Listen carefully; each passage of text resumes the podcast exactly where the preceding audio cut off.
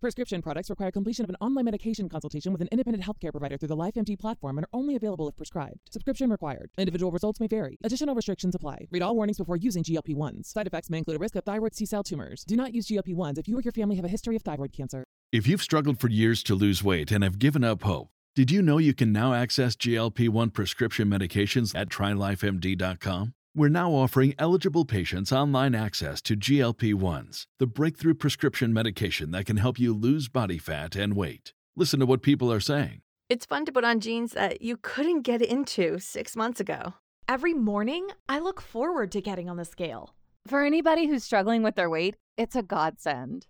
And here's the best part your insurance may cover 100% of the cost of your medication. So go to trylifemd.com to have your eligibility checked right now. Get started today at trylifemd.com. That's T R Y L I F E M D.com.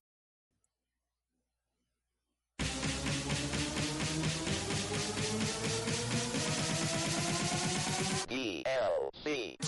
Oh, there it is. When that robot voice came in, you thought you were going to hear Jeff's voice, but you didn't. You heard mine. Jeff Cannata is a little under the weather today, but fear not, friends. DLC is bringing it to you again this week, per usual. We have an incredible show. And you might be thinking, wait, Jeff's under the weather. Who's, how are they going to do a show? Well, while DLC is usually your downloadable Kanata and your downloadable Christian, you know that when pinch hitting needs to be hit, when pitch hitting, when a ball, when you need someone. Anyway, here's this. This is this is what it's going to be.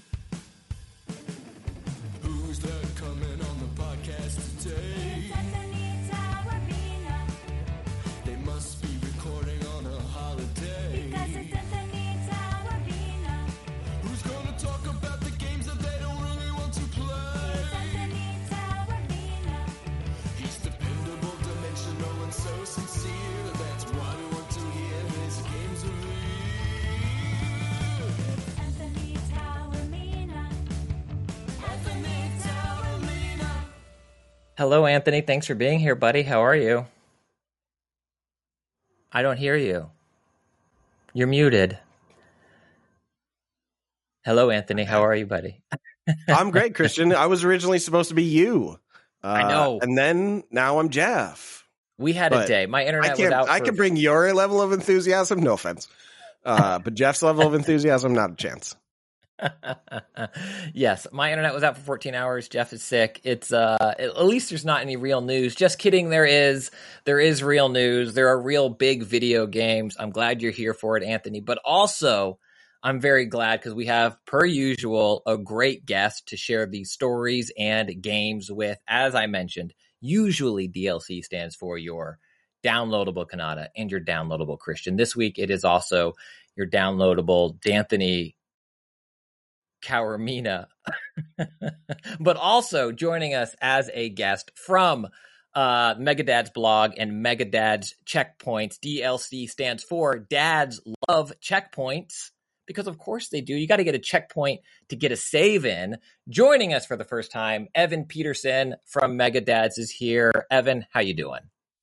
I'm good. I'm. I was really upset that I didn't have a C in my name, and I was going to make you ruin that horrible acronym. But you, you found a way to make it work, so I like it.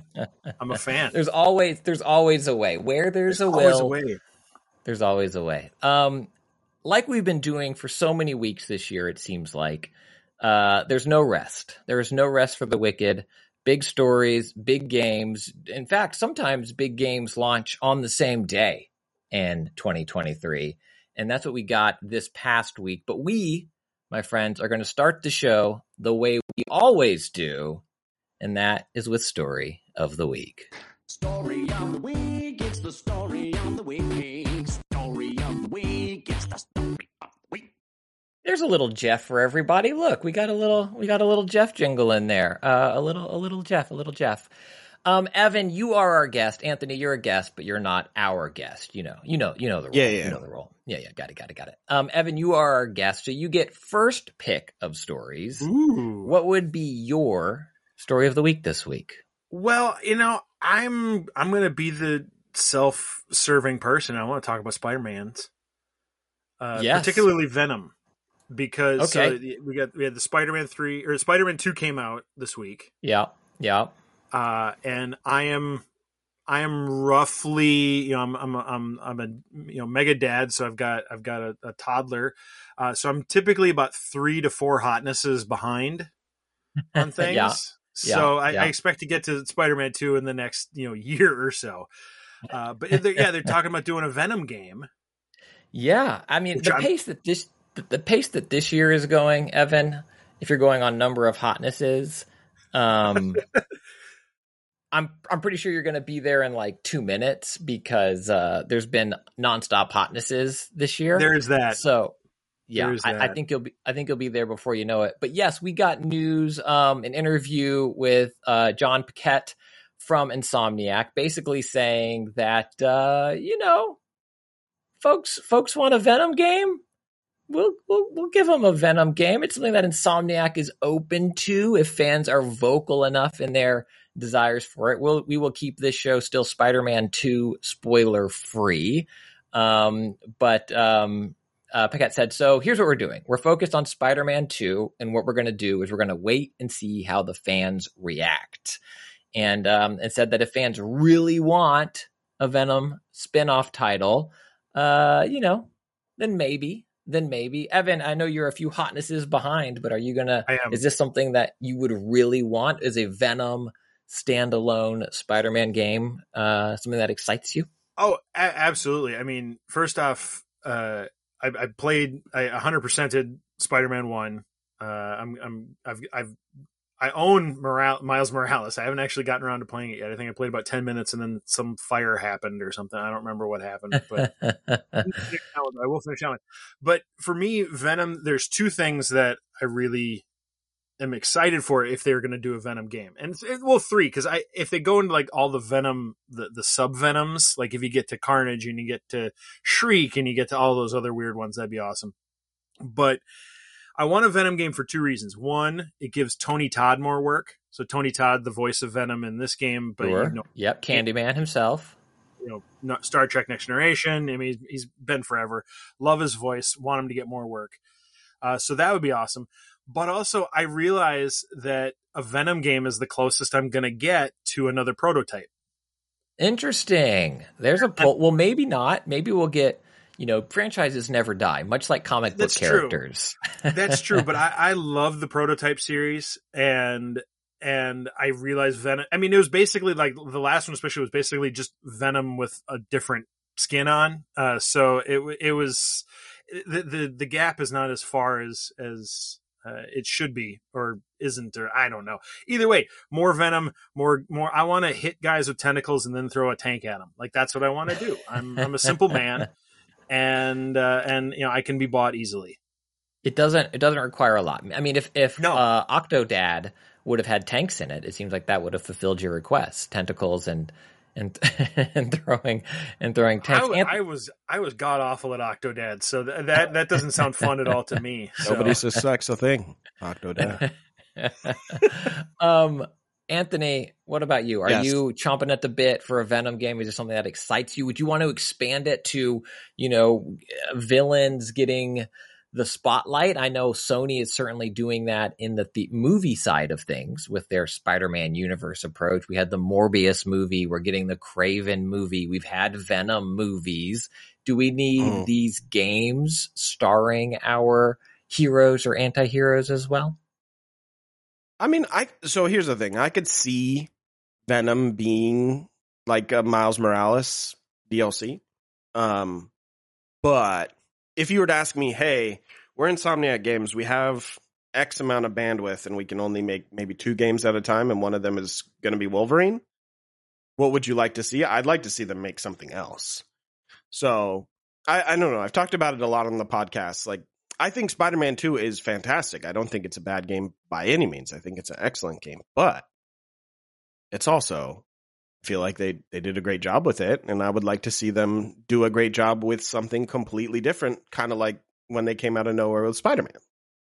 Interesting. So maybe walking away from some of the Marvel stuff, uh, not necessarily more Ratchet as well, but maybe a, a new IP Sure. entirely. Is that what you're kind of hoping for in your I dreams mean, of dreams? I would I would love them to bring back Resistance. I think Resistance Ooh, would yeah. be awesome. But uh, yeah, something new. I'm I'm always game for new surprising things, but obviously I know that that's hard to sell to people. Obviously, you put Spider-Man on a box and then you put two Spider-Mans and then you put a Venom on the box, to sell like gangbusters. So I understand. I understand the business point point of view. Um but I wouldn't yeah, like I said, I wouldn't be mad if they said, "Hey, a year from now, we're making a Venom game. We're to explore some storyline featuring Venom." Uh I would I would play it. I would play a, a Venom game. I, you know, I'd play anything, but yeah, I think it's interesting. I mean, Venom uh, in the comics and in the movies certainly is a character that is uh, a hero as much as he has been a villain over the years. You know, we've had Venom's been everything, right? Uh, from OG original idea of Eddie Brock, and even Eddie Brock has had his heroic turns at times. But then we've had straight up the suit attach itself to heroes that were almost entirely good. In the Venom films, um, definitely per- portrayed as a hero of those films and not uh, a villain, you know, wreaking havoc on um, other Marvel heroes. And so I think as a game protagonist, it is something that makes a lot of sense, right? I don't think you need to bend over backwards to make a game that features Venom as your as your playable character. I, I do think it'd be maybe more interesting, and perhaps Evan, after we see Wolverine, we'll get an idea of what maybe a more mature game from Insomniac will be.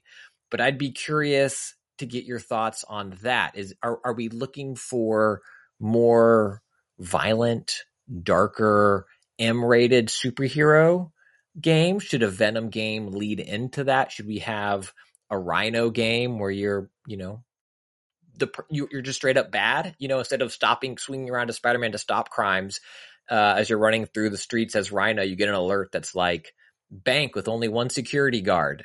you know, like go go rob bank. you know, if if we're gonna go that route, I I mean, yes, I, I think I- I'm I'm all in favor of doing. I, I, I, part of the reason why I like like those the, like prototype and those kind of games is is is how ridiculous it is. Like I'm not looking for you know I don't necessarily need to see like Mortal Kombat you know chunks of bone flying off of people.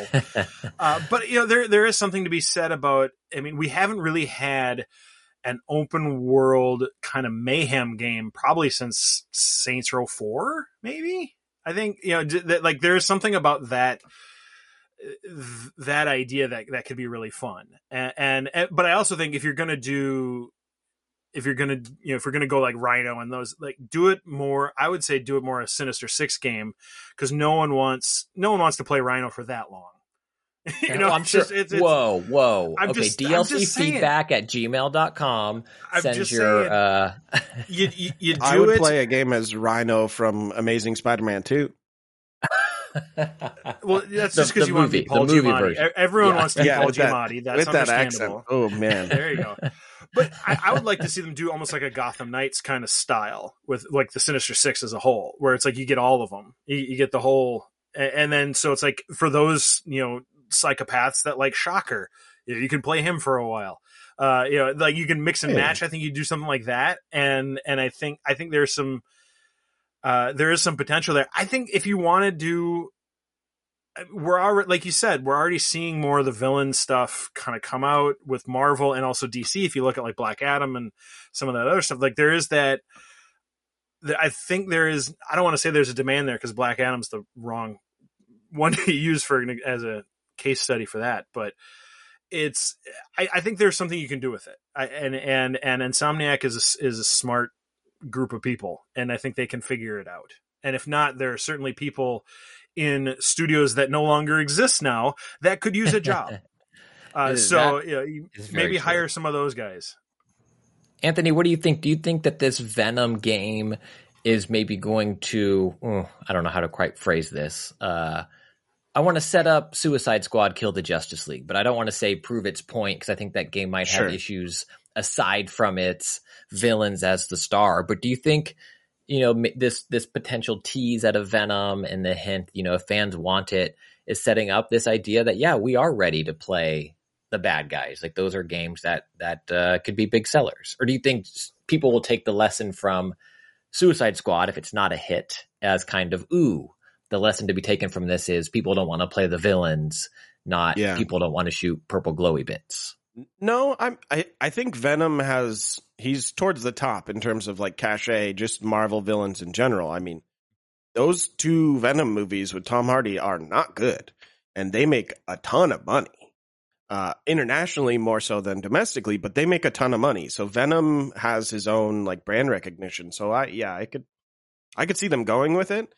Um, I think between you and I, I think like you know, uh, this conversation will have more nuance and interesting elements when you get into like a spoiler cast Sure. of like of what where things could go, how things, you know, could go and everything like that. So it's it's difficult to say, you know, here's what I would like to see. You know, sort of the same thing where Yeah. somebody would say, "Well, we know Miles is in Spider-Man 1. Would you like to see a Miles game?" And you know, it'd be like saying, "Well, I know that at the end of Spider-Man that some things happen, you know, Spider-Man 1." So you know, it's it's difficult to be able to talk about it and say it in a way that's anything more than just, yeah, I, I think I think they will make one. I think it'll be a Miles Morales Venom game. Interesting.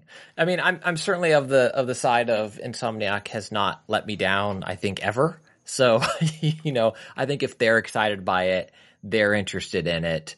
It's something that they want to do. That I'd want the answer to be them wanting to do it, not fans uh you know yell at them on social media enough and that's what inspires them to do it. I want the studio to have a passion. I want brian or john or these folks working at insomniac to make this is the story we want to tell and um and frame that up as as the reason to do it. Because that universe as you know again no spoilers but spider-man 1 miles morales and spider-man 2 certainly contains a very large world in which um it is full of characters that i think could all carry their own game for sure we will see i mean it seems like the type of thing that if it is a miles morales style game, whatever they do next, I feel like we're maybe not too too far from hearing about it.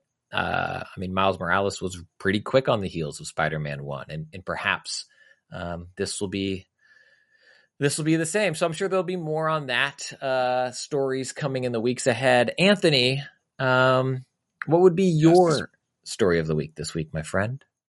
Pete Hines saying goodbye to Bethesda. Uh, I think it's a big deal. You know, it's he's one of the last few faces of video game companies. You know, like there's not a lot of Phil Spencer's or you know Cliffy B's or Peter Molyneux's left. It's a lot of we know them because we are in the industry and you know we see you know we see Brian come out and talk about Spider-Man and we know okay he he comes from you know we know his pedigree we know where, where his his sort of uh, career trajectory has been but there are for I would guess the mainstream there are only a handful of faces left. I mean I would say number 1 is probably Phil Spencer and then I I, I don't know maybe Pete Hines is number 2 Yeah, so the news is uh, Or was number head- yeah, Bethesda's head of publishing, Pete Hines, announced his retirement on Spider-Man 2 Embargo Day, which I feel like is a a pretty good. I, I announced so many things that day that people probably didn't even notice. Uh, it is a it is a day where the internet was webbed up in other issues and topics for sure. Um, but he said, after 24 years, I've decided my time at Bethesda Softworks has come to an end. I am retiring and will begin an exciting new chapter of my life exploring interests and passions, donating my, donating my time where I can, and taking more time to enjoy life. He also said, This was not a decision I came to easily or quickly, but after an amazing career, culminating in the incredible launch of Starfield, it feels like the time is right. So, Evan, this is a retirement post. This isn't uh um I'm can't wait to share what I'm working on next post. This seems like uh Mr. Hines is at least for the time done in the video game business. And I'm curious what your take is on that and, and what you think it might mean for Bethesda or folks, uh, folks or fans of Bethesda's games. Do you think this is something that we will feel um, come the next Bethesda release, or do you think that studio is so big and and Todd we trust, uh, and I guess now in Phil we trust that it keeps uh, soldiering on? Well, you know, first off, folks are fans, so that works. Or fans are folks. I don't. I don't there, there's there, there feels like there should be some sort of aphorism there that would work. But thank you. I mean, I mean, if you if you think if you think about it, I mean, when was the last time anybody stayed at the same company, let alone a video game company, for 24 years?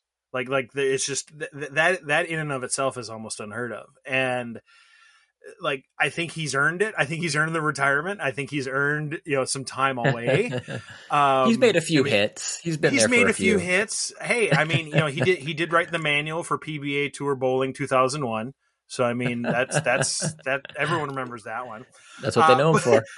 But you know it's I don't I don't think he's going to stay out of it. I, I, you know again you don't you don't stay away. I mean I, I can see him being you know taking a year or two off and just kind of you know rolling in that fat fat uh uh star or star starfield i, I was gonna say starcraft uh starfield uh money but you know I, he'll be back. He'll be doing something. It might be just doing you know he might be the the, the second banana to Jeff keighley. You know he might just be one of those kind of guys.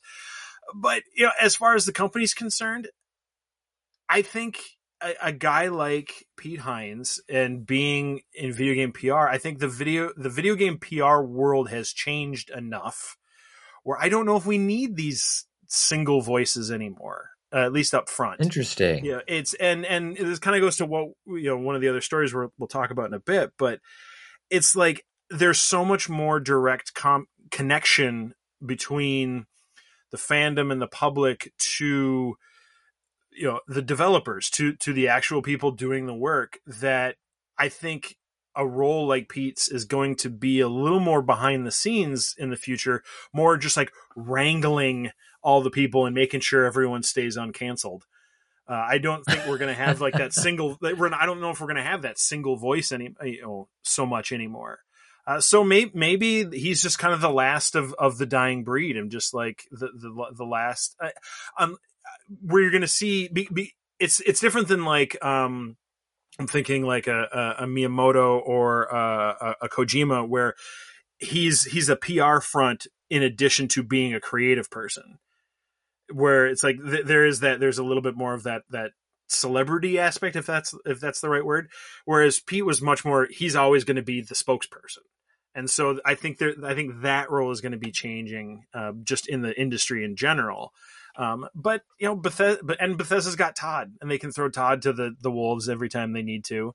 Um, so you know, I th- I think Beth. I mean, Bethesda will be fine. I don't I don't think anything's going to be that upset about that. But uh, but uh, but yeah, I th- I, th- I think this is fine. You know, and like I said, he's earned his he's earned a break for God's sakes.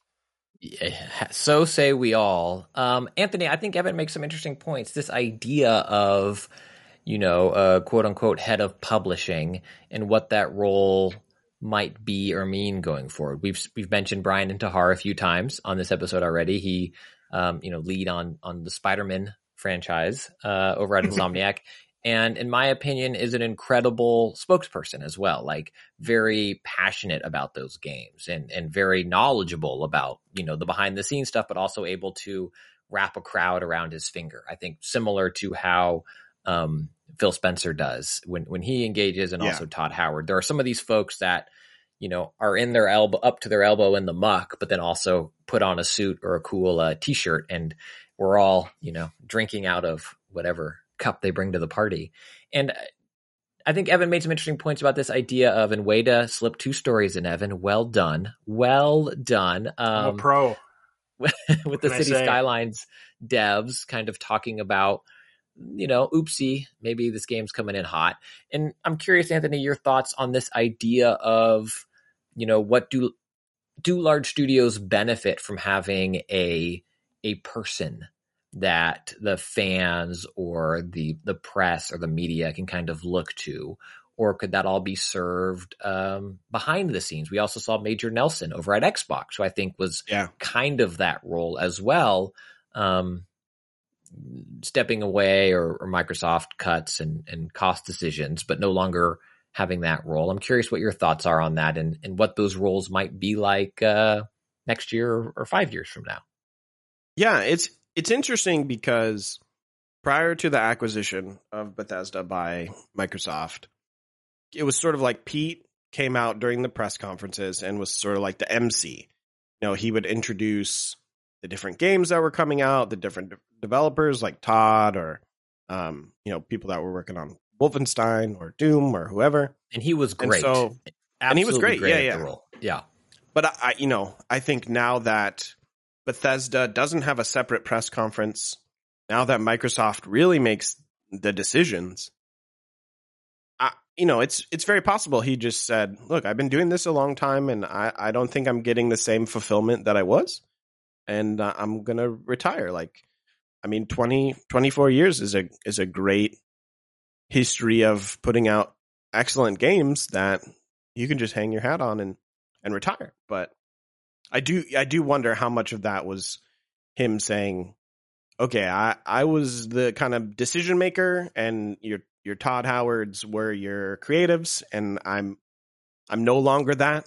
You know, we saw some leaked uh, emails and things, and and those were sort of conversations where it looked like Pete was a little frustrated by by certain decisions, uh, specifically exclusivity of some of the Bethesda games. So I wouldn't be surprised if he just said, "Yeah, I th- I think I'm done here." But I do think for other companies, it's a valuable thing to have somebody to steer the ship and be like the face of the PR element, and then have someone else be sort of like the I'm the creative. Because when you do both, it's really tough. You know, like Neil Druckmann, he tries to do both, and it I mean, he's a he's a great creative, but he he gets dragged a lot, and that can't be fun. I know it's not fun. I work on the internet. You know, like uh, By Ed dragged a lot, you mean you, you don't mean like being dragged out to events. You mean people on the internet taking out their Yes, yes, yes. frustrations. Like he is, he has to be the fire. Not has to be, but is often the the person who takes the ire of fans, and they, Yeah. and- and, you know, they want to reach out to him directly versus having someone else that does a lot of the talking, and then also might have Yeah. to be the person that has to take all that negative energy as well. like you know, Spider Man is a great game, but let's say Spider Man fell short in some ways. People, I think, would be attacking Sony more so than Insomniac in some ways. Um, you know, there there's a there's kind of a tendency to like attack the the bigger umbrella. You know, like Call of Duty disappoints and everyone attacks Activision or things That's like true. that. I don't think So- there is a person. I mean, I, I know that yes, within the scene there is a very hardworking team of individuals that are supporting Call of Duty, but in the general idea of the internet, it's not like oh, this skin stinks. One, first of all, don't do this in general. Just know that Yeah. games are hard to make, and we're all trying. Everybody's trying their best. But that idea, the anecdotal idea of like, I, I hate this skin. I'm going to go tweet at, you know, Billy Bob McActivision. Uh, uh, at the my- same- I think it's rough. disappointment. It's rough. At the same Yeah. time, I mean, Sony is a multi-billion dollar company. And yet I still don't think they have enough money to properly compensate someone to be the public face of of, of Call of Duty. Like like that's there's too, there's not enough money on the planet to take that job. I wouldn't want or that job. Activision. or a- For- anybody. for- it I doesn't guess, matter. I guess it's yeah. It's just it's just yeah, like at- like at one you point know, it was um what's his face? Um I can't think of his name. Uh John I don't know. He used to be the the the guy and the developers would be the developers and he left. It's it is a it is a hard job. I mean, we talked about You'd it. to, you'd have to Probably- buy that guy a private island, I think, in order to properly compensate him for that job. The problem is though, Evan, is that that island, uh, well outfitted uh, militia people get parachuted into that island, and they have to then kill each other until only one survives. So you actually don't want to be on an island. It's a bad place Look, to be. I'm you not- land I'm with not no supplies. I'm not going to criticize Activision's hiring policies. That's that's their, how they want to do things is their business. uh, yeah, it is. It is interesting. I, my hope is, and we saw this months ago now, but a case in Seattle with a folk a individual working at Bungie at the time. But case law and courts coming in and saying you can't treat people like this. We are going to put a stop to this. This is harassment. You're not allowed to treat people this way. And, and the company, Bungie, going to bat for their employee in that regard and saying, you know, we're not going to stand for this. But yeah, we we're, we are speculating at this point, but we do know that Pete Hines is uh, retiring, and I think it's easy for almost everybody to say, you know, well earned, well deserved, and, and hopefully finds an island without a battle royale happening. Uh, That's really the dream for everyone, isn't it? He earned it for sure. yeah. And Yeah. now it's, you know, like I think moving forward, it's Phil Spencer and Sarah Bond and Matt Booty. They host the press conferences and then Todd shows up for Bethesda Softworks games and, you know, so on and so forth. And it's how it's been for a little bit already. Yeah, and I think Sarah's a great pull. I mean, she's done an incredible job over the years for Microsoft and for Xbox, and it does seem like they've really positioned her to be a voice who is great and charismatic, but also authoritative and knows the stuff. And then Phil gets to walk in, you know, like with like not literally, but like the smoking jacket and cigar and be like, "Hey," we're everybody's like, "Yay!" And then you just get to hand it off to the devs. You get to hand it off to the media trained devs who get to say the thing that they're passionate about. Like last year's, oh god, was that this year? the 2023, um, the Starfield deep dive. You know, was such a cool yeah, yeah. evolution of that press conference approach where we got to hear from the devs who worked on the thing and what they're most excited about in this really well made um, promo documentary style thing that I think that's a great point, Yeah. Anthony. But think about like Redfall. Redfall not successful. People weren't happy and nobody really knew where to point fingers. And so I think that obfus, obfus, I can't say that word. Obfuscation? Mm, yeah, I guess. Um, I don't know. Uh, I think that the smoke and mirrors, we'll say, Ooh. allows you to kind of keep your developers safe and and they don't they don't get as much heat. You know, like uh, in, in about a week or so, an Alan Wake game is going to come out, and if Alan Wake is poorly received, don't know whether or not it will be. People are going to point to Sam Lake as the person because he was the person coming out and being both the face of the creative and the face of the business. So I think, but then he also reaps the benefits. So it's, you know, double edged sword. Yeah, yeah. It, it- I think it's also hard too when it is a passion and not necessarily like you, the company has to pick somebody to be the the spokesperson. But when you really believe in something and you love it so much and you're excited by it, I think it's easy to want to be out there about it. But you're right that that does unfortunately open up um, another another can of worms. And while not my story, you know, I got to play the Jeff role tonight. While not my story, but Evan teased it up, so we should talk a little bit about it as it is related to this. Um, City Skylines Two uh, is out, but maybe the developers say it's not or, or don't be.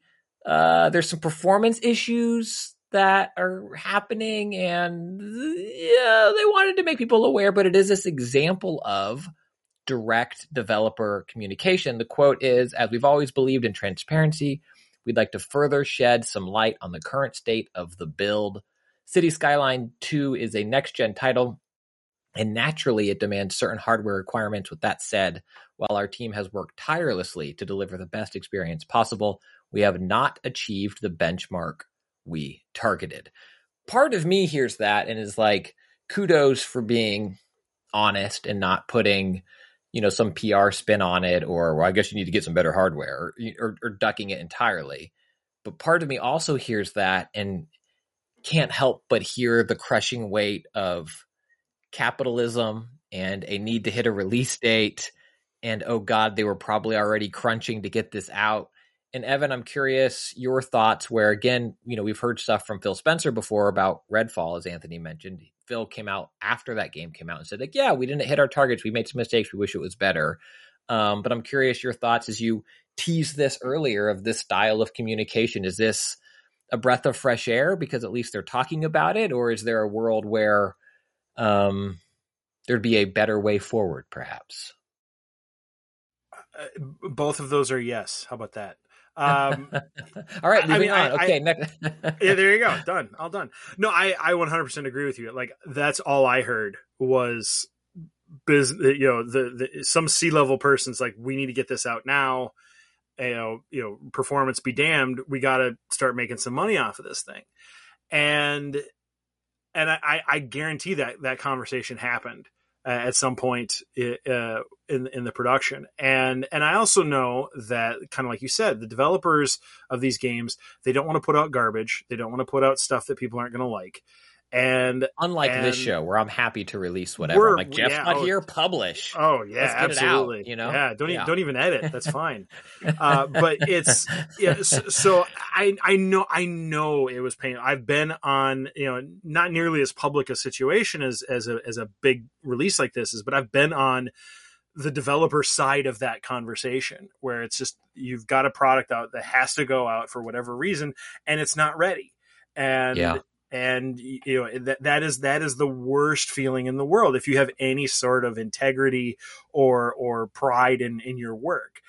You know so i do and i'm always going to lean toward more transparency. I think i think the biggest problem with a lot of game development and product development in general is if you don't know like i guarantee you 90% of the people that are complain on forums or reddit or whatever about the stuff that happened behind the scenes in these games isn't a programmer you know or you know has Sure. hasn't done hasn't done corporate you know programming or or development or anything like that because there there's so much more to it that is out of these people's control and if you if you're in the if you're in the weeds if you are that programmer if you are that developer you, you know it may not be a one for one comparison but like you know you've seen that that story play out in your own life and you're not Yeah. to rag on anyone that uh, that is also going through that. So I think the more transparent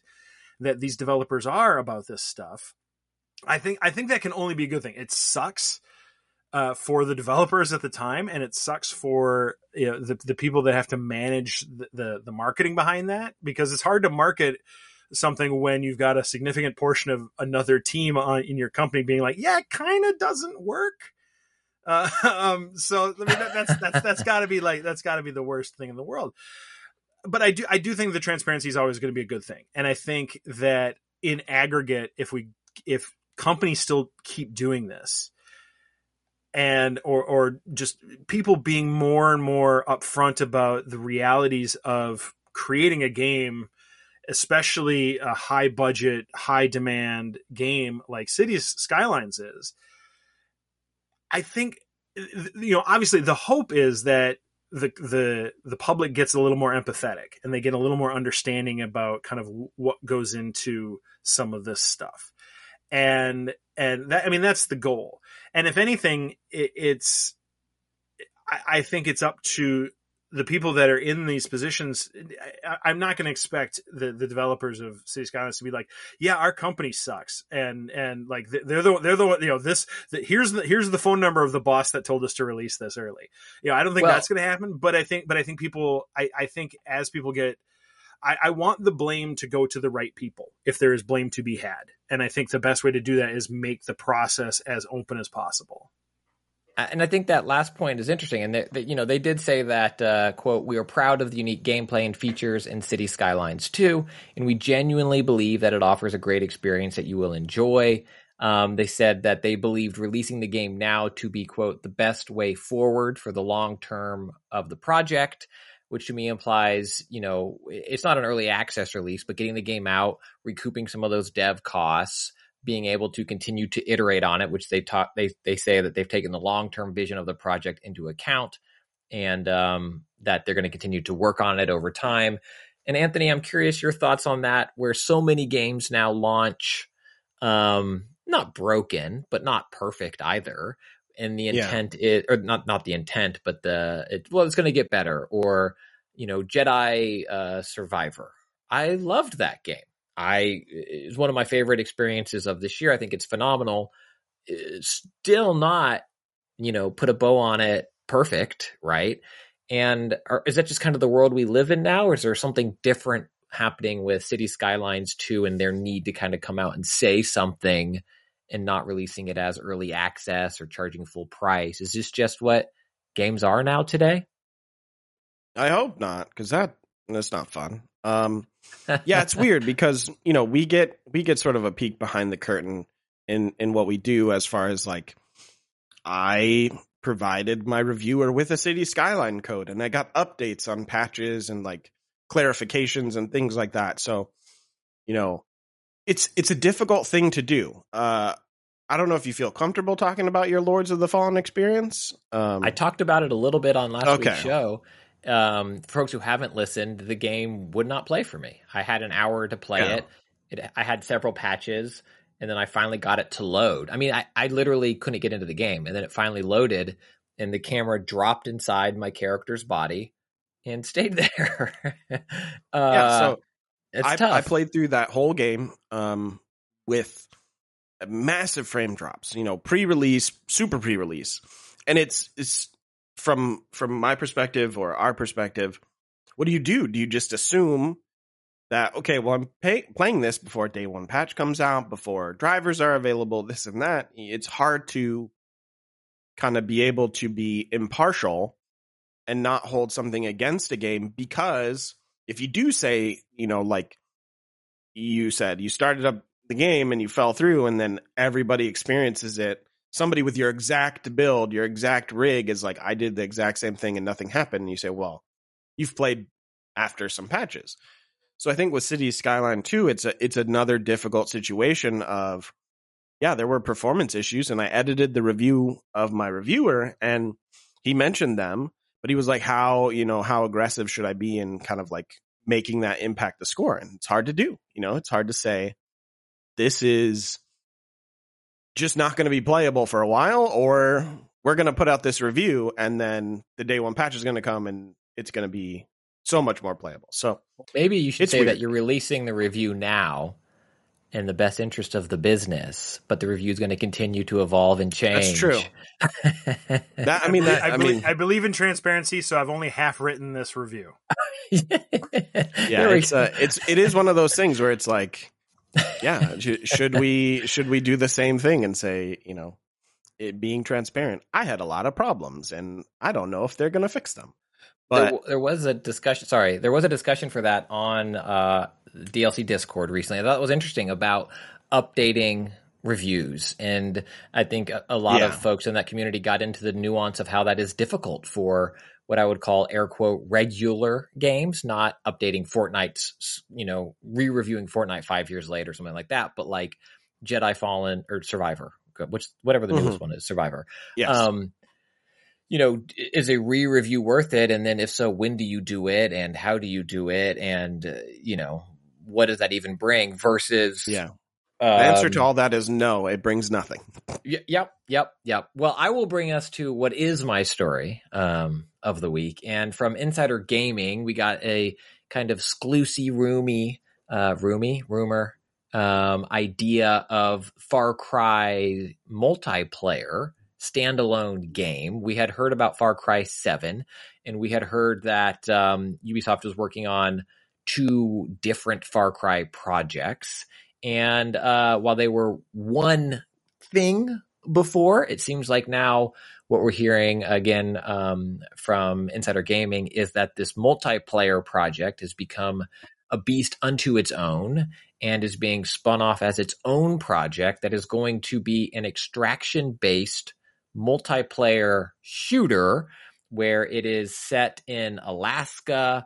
There is, you know, lore uh, attached to it. Your character has the promise of freedom, but of course it's Far Cry, so you land in a world that has been run amok and you need to find resources in the environment. Like I think the Far Cry gameplay loop serves itself to an extraction style extraction style game or even a, a battle royale landing with nothing and trying to find stuff and craft stuff you have a hideout which is your base of operation you've got gadgets um i am curious about this evan for a couple of reasons one where we are right now in the world and, and getting this you know early information it seems similar to what i remember hearing about what um, the last of us factions was with The Last of Us Mm, 2, where mhm. it became so big, became its own project. Please know I love everything Naughty Dog's touched, and I'm sure I would have loved factions when or if it came comes out or came out. But we've heard this year now that that project is kind of been put on ice. Um, it maybe became too big or too complicated, and it wasn't able to become a thing. We've also heard that um, Hyenas is that the Sega based extraction shooter Yes, has yes. been Mhm. canceled and it was allegedly one of the most expensive games they'd ever made and it was kind of killed what two weeks before launch. Um uh, there's another the, the game show we won. The finals hasn't fully come out yet. It seems to be kind of ugh.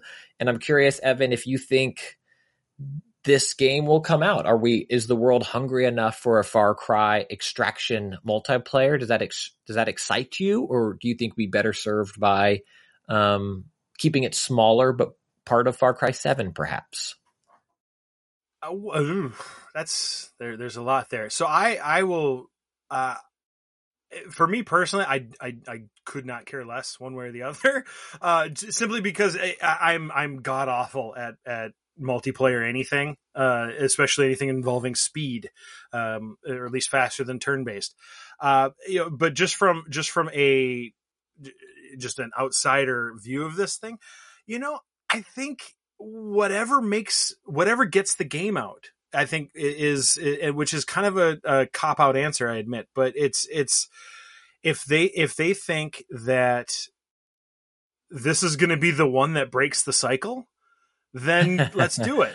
But this is not this is not this has not been a profitable uh uh method in the past. Like like all of these kind of offshoot like honestly like when was the last like off like true offshoot multiplayer game that stuck around and, and you know the multiplayer space in general is so bizarre and I fickle mean, maybe and maybe Call of Duty, right? Like Yeah. maybe that Sure. but because that was not that used to be a single player game, and now I don't. yeah I mean, it kind of is, but that's not where they're printing money from anymore. Sure. But yes, I agree with you. It's Yes. it is it's hard to do and a hard nut to crack. But yeah if, if and- you and- crack it, there's unlimited money in that nut. It's it's and, and, and, that's why these companies keep doing it. You know, they, they and they, they keep they're going to keep trying because you know no one no one thought Fortnite was going to be what it is now. Uh, you know, and and so it's like who knows what what's going to happen with this stuff. Um, I'm going to actually contradict a point I made earlier um, about transparency, where I don't think it is in the company's best interest to be telling anyone about this yet. well, I don't I- know if they I- were. well i but to to me like if, if i had you know if i'm you know you know queen for the day of video, of video games you know i uh, my i've i've said this often it's like i think we find out about stuff too early in in the video game industry i think if if i if i ruled the video game world it'd be like 90 days before it's released anything before that it does not go out this this is this is like you know the ufos under utah kind of kind of secret level stuff you know It's, it's fun, it's, it's funny because that was Pete Hines' mantra. That used to be that used to Oh, be his thing was we Yeah. announce Yeah. a game and it comes out this year. yeah, Yeah. this year yeah and and i even i didn't even go too far i didn't even go like i said even shorter than that but that's because i have zero attention span so that's that's really what it is but yeah I, I i do think we're hearing about this too early and the fact that it's already changed so often. Like w- would would any multiplayer let's say you're a huge multiplayer fan and- or a huge far cry fan are you going to be is your life going to be worse finding out about a new far cry game or f- new multiplayer game a few months before it comes out and then it comes out and it's awesome? Or never hearing about a game that was going to suck anyway. Like like where Well- like where like you know it's it's i it, it, to, I- to, I to- agree to with me you. it's like let's let's do let's let's do it let's try it. You know you're employing people so you know i'm all for people having jobs but as uh, you know from from from a fan perspective it's like i i i'd be very curious what this is gonna like how is this gonna move the needle in the multiplayer world Yeah, I, I agree with you. I, I, I do love a Beyonce drop, but um, this, to be fair, is not is not Ubisoft announcing this. This is you know rumored inside information Well, talking about there's, it. I There's, think su- there's supposed to be all sorts of collusion between you press people and the companies. oh, Let's sure. use this Yes, collusion yes, yes. for good for once. Darn it! No, it's all kidding. about it's all about money. Um, right, Anthony, that's does uh, you, you're a, a Far Cryian? Um, Sure. I yeah, I played through pretty much all of them. Uh, does this I excite don't you? Enjoy, I don't enjoy extraction shooters to be honest. Okay. Um, yeah, I I think it fits well, like you said. I do think that it makes sense. You know, the different weapon types, the you know, being able to get attachments, being able to get perks and things like that. It make, makes sense, but it also feels a little too late. You know, it's hard to say like this is. Let's say it's still a few years away that extraction shooters are still going to be talked about. I don't think there really is there besides Tarkov, and I don't think Tarkov's as popular as it once was. Is there any other option for you for an extraction shooter that has like a strong population and a strong community and all that? I mean, they're trying, right? I think that's what the marathon Bungie's game. There's rumors that Bungie, one of Bungie's Sure. games, if not marathon, is going to be that. Ubisoft also, I think, is maybe doing another one within the division, maybe I think, or something. Well, they kind of had um uh I forget what it was called, but they had sort of like a I think it was just called maybe survival, and it was sort of an extraction shooter, very different but similar. Um, yeah, it just I don't know it it it's an unfortunate part about getting video games right and giving them the time to develop is that when something catches fire, you don't have the time to be able to deliver on that you know uh, attention. So Ubisoft did it themselves. They put out at least one or two battle royales attempting to capture the attention of the battle royale fan base, and it was like, nope, we've moved on. They're not they're not as popular as they once were. They are still popular, but not as popular as they once were. So well, yeah, Oh, go ahead. it's hard to. No, no. What were was you gonna say? I'll say I will take you up on that sweet transition, and I too will move on. Then uh, I'm sure we'll Okay. be talking about Far Cry Extraction more if or when it comes out. Um, but like Skull and Bones, we might be talking about it more, and it might never uh, come out. But at least Beyond Good and Evil Two is coming out. Um, but we, Sure. oh boy, are going to come out and be talking about our games that we've been playing in a section that we call the playlist.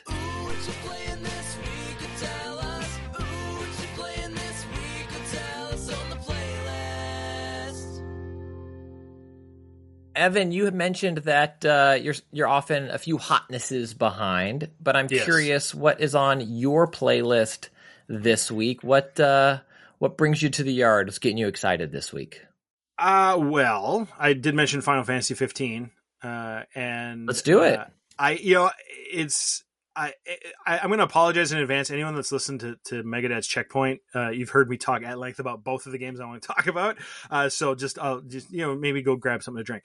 Uh, but uh, yeah, Final Fa- Final Fantasy 15 uh, is a good game. You know, it's the part I'm at right now. I think I'm like starting. I'm like close, to like the beginning of the third act. I don't exactly know kind of where it fits in the situation, but I, I have the feeling that I have done everything I'm going to be able to do. Like, there's going to be no new thing to do in this game, and no new mechanics, no kind of twist on the gameplay. It's just like what I've done is what I'm going to do for the rest of the game, and that's a little Yeah. disappointing because I like, you know, I want to see what this has to show me. Like, I, I, I'm I'm invested in the story. I think it's one of the best acted uh, of all the Final Fantasies, uh, and you know, definitely the best written. And it's like I want, I, I want, the, I want to finish this movie, uh, but the gameplay is like okay, you know, it's fine. It, it's nothing, nothing really super spectacular. Uh, but but I'm enjoying it, and and I love. They call it, you know, the the time what like like time frame where you hit the button and it tells you who the people on the screen are. I can't remember the name of it now. Uh, that I just call it dad mode, just because it's like, oh, it might be two weeks before I have time to play this again. So it's like I don't remember who any of these freaking people. And it's like it's like yeah, well, let- let's let's let's let's watch Game of Thrones a month in between each episode and try to remember who half these people are. It's it's it's the same thing. So I, I definitely appreciate that. Uh, and then the other thing I'm playing is Well, let's, let's pa- I want to Oh, pause on sure. Final Fantasy 15 Sure, for a sure. minute. Um, and I'm or maybe broadly, we have again folks well, hold in the on. Can I? Sorry if this derails it. Are we talking about fifteen or sixteen? Sixteen. Okay. Whatever's the new. Whatever's the new. Whatever. No. yeah, that's the new one. That's when I when I was like, you are It is enjoying sixteen. this? It is sixteen. Are It is you 16. crazy? Yeah, I'm, an, I'm an idiot. I yep, I'm an idiot. That's my fault. That's my fault. I no, can't oh, count. it is. It is no It's- one's fault. It's the show doc's fault. There's Look, no, there's no I- I- car. I don't there's know- no car in this one. So Okay, got it's- it. I don't know yes, who- Yes.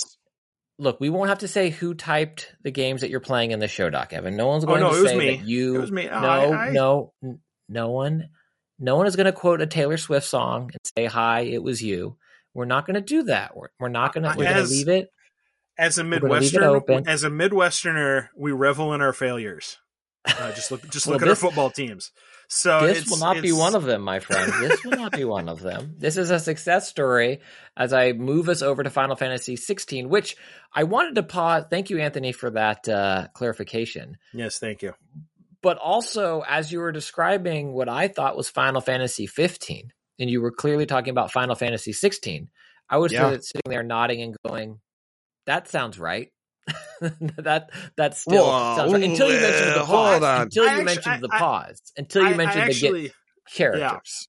Yeah, I actually I think I know why I was thinking Final Fantasy 15 and not just because I can't add. Uh, but uh, my my toddler, her falling asleep song. Uh, every night we have to listen to what she calls the quiet song, which is the Florence and the Machine cover of "Stand by Me" from Final Fantasy 15. So I see Yeah. that game every night uh, on the YouTube videos. So I think that's part of where that came from. So there we go. Yeah. When you when you said, you know, I'm enjoying it and you're in the open world, I was like, oh yeah, you're about to hit when it goes off the rails. And then you said Uh-huh. it's got great story, great acting, and I went, nah, this got to be 16 because Yeah. I know I love it. Christian less so, Jeff Mhm. even more less so.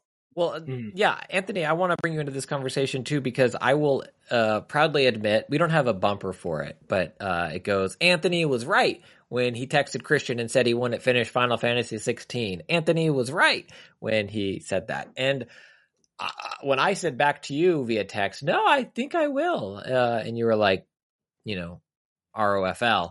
Um, you were you were right. I had every intent to. Uh, I enjoyed Final Fantasy 16, all of the hours I put into it. I have not, mea culpa, I have not finished it and probably will not checks watch uh, October 22nd. Probably will not before end of the year. But is there a way, Anthony, without spoiling anything uh, specific, perhaps, that is Evan's fear correct that he's kind of seen what there is to see? Because my understanding is 16, In my opinion, where no. I am, yeah, it goes places, right? Yeah, because you said you're chapter three. No, I was thinking like the third act. I don't know. Do we want to do Oh. spoilers?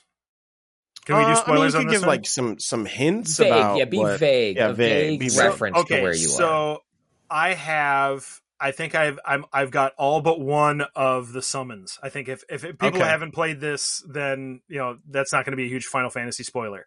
Uh, Okay, but then I- yeah, I, I would say yeah, you probably have Okay. seen all it has to offer, but I I still enjoyed getting those summons and making you know different combos there and whatnot. Sure. Yep. Yeah, I, like I said, Um, I enjoy the game, but yeah, I, I'm more interested in the story at this point than the action than playing the game. Um, my That's fair. That's Final Fantasy. Yeah, that's fair. and I think a testament to the quality of the story and uh, you know how interesting it is and the compelling how compelling the characters are. Before we get into your other game, my question for you, Evan, is like again in the community we have a lot of folks that also aren't playing the latest newest hotness each week it comes out and in Mhm. fact this hobby becomes infinitely uh, more affordable when you don't do that. High, big, big recommend. Patient gamer, highly recommend. Before we started recording, we we were chatting about our friends over at Cheap Ass Gamer a little bit. Big fans. Buy late, buy on sale. Uh, yeah, GP Wombat and Chip. Great, great, great. Uh, raise that flag every day. Um, but Evan, as you were sitting here, you know, surrounded by a plethora, a cornucopia, as we get ready for November, of great games and you're not pursuing them as they come out how do you make your selection as to you know what to pluck off the proverbial pile and play when when you do have that free time. Well, the thing you got to remember about me is I'm not very smart. So what? So what. I do, and and and I'm I'm a Steam gamer from for for many many years. So I buy them right away. I just don't get to them until you know until you know six months you know a year later. No, Best I of think worlds. yeah, exactly, exactly. Well, I'm, I I feel like I'm helping the economy. Really, is what it is. Uh-huh, mm, No, yeah, I, I yeah. think I mean I think that's a good question, and what it I think what it is and is I I, I still pay attention to to what's coming out. Uh, I mean, the game I was playing before Final Fantasy 16, and I don't know if you can hear this, but my cat is trying to break into my office right now. So if, if there's weird sounds in the background, I apologize. Your Uh, cat has some but hot takes about Final Fantasy. It's Yeah, like he, he, uh, yelling. he very well. your well, I your mean, cat has succeeded. I see He- your cat. he has he has he has he, he's watched me play most of it. So I mean, he probably does have some hot takes. Uh, the cat but- is in the building. but before that, the game I was really into is Midnight Suns. You know, so like that, even then, like th- that was six months to you know six nine months behind. You like short games. time. I well, you know, I like to I like short games that I can play forever eh, because you know I think I'm like 60 hours into Midnight Suns and I still have not finished that one. You know, I think it's it's really comes down to what I get into. Like what what- I I try to alternate basically. It's like like whatever I just played, I want to play the, almost the opposite of that, and then I see what's out there, and I see what uh you know. I, I don't really read reviews or anything like that, but it's it's I just kind of see what's available. So like when when Final Fantasy, you know, is well, I'm already kind of starting to plan, but like what I'm going to do next after Final Fantasy, and like now I'm probably going to be doing something a little more, a little a little a little less story based, a little more drop in drop out. I don't have to pay that close attention anymore. So like I might be doing I might be doing a roguelike. I may may go back into like um uh was it Rogue Legacy 2. You know, I may do something like that. You know, like it, it really kind of I just try to see what the world is because you're right. There's a there's a ton of games out there. There's a there is that cornucopia of stuff out there, and especially with things like Game Pass and and PlayStation E word here, and all of those you know all of those services, you have a wider variety of games available to you at at ridiculously low prices. And if you don't care about being part of the immediate conversation around a game, then the, kind of the world's your oyster. You can do whatever you want. And I, and I, if anything, what I like to do is I'll play a game six months, a year, two years later, finish it, and then I'll go back and read the reviews. You know, at that Well, then they'll be outdated because Game Well, yeah, 'cause- yeah, that's- you see, I'm also hoping- too. Uh, bad review because of performance. That's I, true. yeah, I don't. true. Yeah, yeah, I'm also on the don't edit the reviews because I want to get we that. do, time yeah, we do get emails like that. I didn't encounter that. It was like, well, you're playing it three years later, guy. Well, Dear yeah, but it's- GameRant.com, I am playing Halo Combat Evolved 1, and your review. graphics are terrible. You said the graphics were good, and it's terrible. What are you doing? Uh, That's the inverse. Yeah, exactly. A 10 year later. yeah, there you go. But no, you know, GamePro.com but I, but I like. gave this game a graphics of 5.0 explodey face. But I- GoldenEye but I do- 007. Yeah, Sorry, exactly. go ahead. I know, I but I, I do like seeing kind of what those original interpretations were because there's so many games that came out that either they were just you know they weren't appreciated in their time. I remember that with like Disco Elysium. Disco Elysium, like no one understood what the hell that was about for a long time, and then as people played it and people started discussing it and so on and so forth, like the the discussion around that game is so much more vibrant than it was when it came out and so it's like coming into these games late is is i think i think it's prefer like i i prefer it that way it's pretty rare that i'm going to be playing something uh that is being talked about at large uh in general um mostly because i hate talking to people but that's you know that's just kind of a side benefit i guess I, mean, I think that's a great point. I think you know a con is is zeitgeist if you want to be hip with the zeitgeist. Uh, but I think oftentimes in general it's nice not to be that anyway, and not to be that hyper online per se. Um, another con, perhaps though, is the risk of spoilers. Some things are so big and so inescapable. Um, you know, especially narrative based games. Final Fantasy 16 certainly has its share of, in my opinion, spoilerable moments. Spider Man 2 now as well.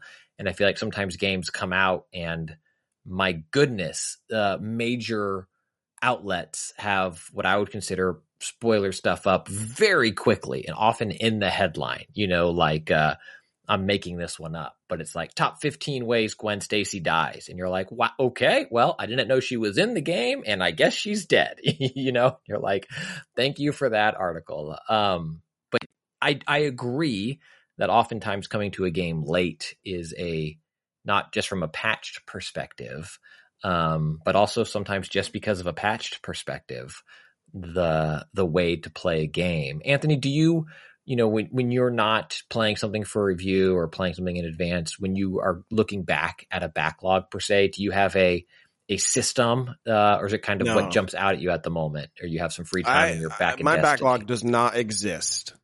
I don't like it after a certain point. It either it's either I'm gonna play it or the year is gonna end, and it it is that's it.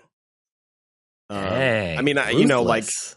I mean, like you said, I, I I specifically work in an industry where I am exposed to spoilers. I'm it's important to be part of the conversation. Like, um, I think good examples include like Elden Ring, like being part of that conversation of finding secrets and and things like that. I think when you go back into those communities when you're playing it later, you're just going into a community and it's basically a echo chamber at that point it's all the people that still love the game and are talking about it. So you don't get to like I, I've been regularly going into Lords of the Fallen subreddit and going, okay, what are people thinking? Like, what do they think of this? What do they think of that? How do, how does that compare to how I felt?